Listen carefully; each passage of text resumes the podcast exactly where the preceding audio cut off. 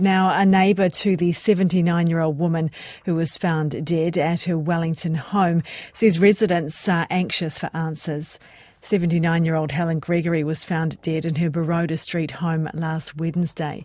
Police were initially treating the death as suspicious, but upgraded that to a homicide inquiry yesterday afternoon. Steve Watt, who has lived near Ms. Gregory's home for 20 years, says uh, police have been out in force since Wednesday night. It's pretty sad, really, to know that someone in your own street, a neighbour, especially a, an older lady living on her own, that that's happened, you know, to, to someone like that, especially in a quiet little street like this. But um, I suppose there's a few concerned residents, but they just want to know what the uh, what the full story is. Well, Greg O'Connor is the MP for Ohariu and has been speaking with locals. He joins us now. Kia ora, good morning. What, what have the locals been telling you out there?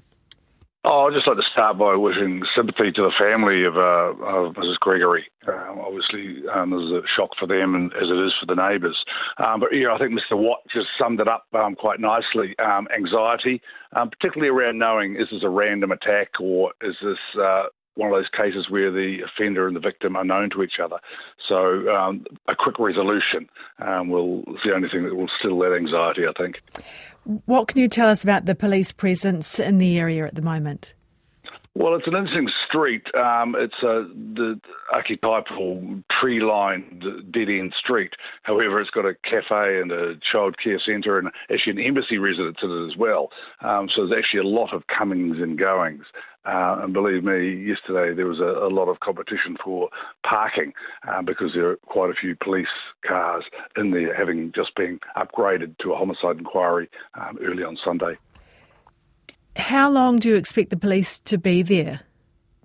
Well, obviously, the um, typically they'll have to do the scene, um, and that'll be depending on what type of scene it is, um, and that could be anything. I mean, obviously the police will be the ones that'll be able to tell you that, mm. but they won't be going anywhere until they've extracted uh, all the evidence uh, they believe they can get out of that scene. So usually it's a matter of days. Um, you would uh, you would hope so. It wouldn't be, especially local businesses will be hoping it wouldn't be too much longer. Mm. What can you tell us about crime in that area? Oh, look, uh, there's always um, bits and pieces of, uh, there's been a bit of, bit of an outbreak of uh, willful damage, um, but really, um, homicide in a street always ups the ante. Uh, uh, no one gets used to that. I think uh, it doesn't matter what sort of an area you live in, and this is a, um, you know, it's the heart of Khandallah, you know, the heart of Ohariu. Um, it's a very middle class suburb. And so people are, are, very surprised by it, as they are in any street. So homicide really does um, bring home and the reality of, of crime more so than anything else, I think.